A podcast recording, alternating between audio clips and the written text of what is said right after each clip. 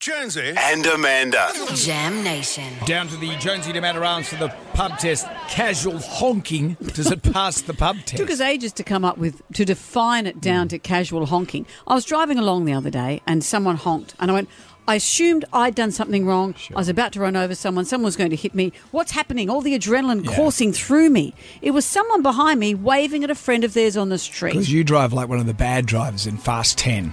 That's how you I drive. don't even know what you're talking Oh, about. you know exactly what Fast 10 is about. You've seen the whole franchise. You know. Is that Fast and Furious? Yeah, uh, yes. Mr. Magoo. That's where I've stopped watching car videos. Imagine Mr. Magoo in Fast 10. Road hog.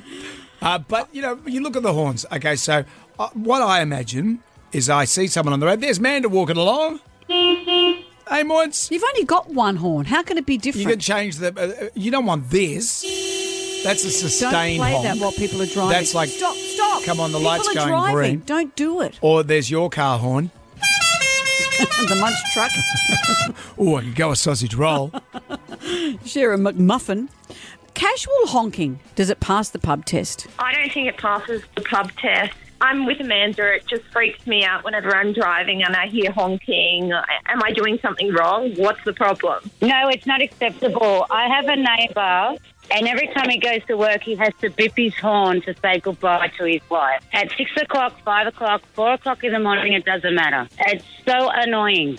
it doesn't pass the pub test. A no brainer. Definitely no. I know people do it, but as Amanda said, it's against the law. Like it's to using to warn against danger and that anything else, it's against the law. No, I'm a massive anti honker. Nobody needs to know about the goodbyes, the hellos, the waves. Don't have to tell the whole suburb. It doesn't pass the pub test to me. Not a single person agreed with you, Brendan. Hmm. yeah, they're all, you know, I'm just saying, I don't do it as a rule. You said you did. You said I if- do it, I you do it said, discretionally.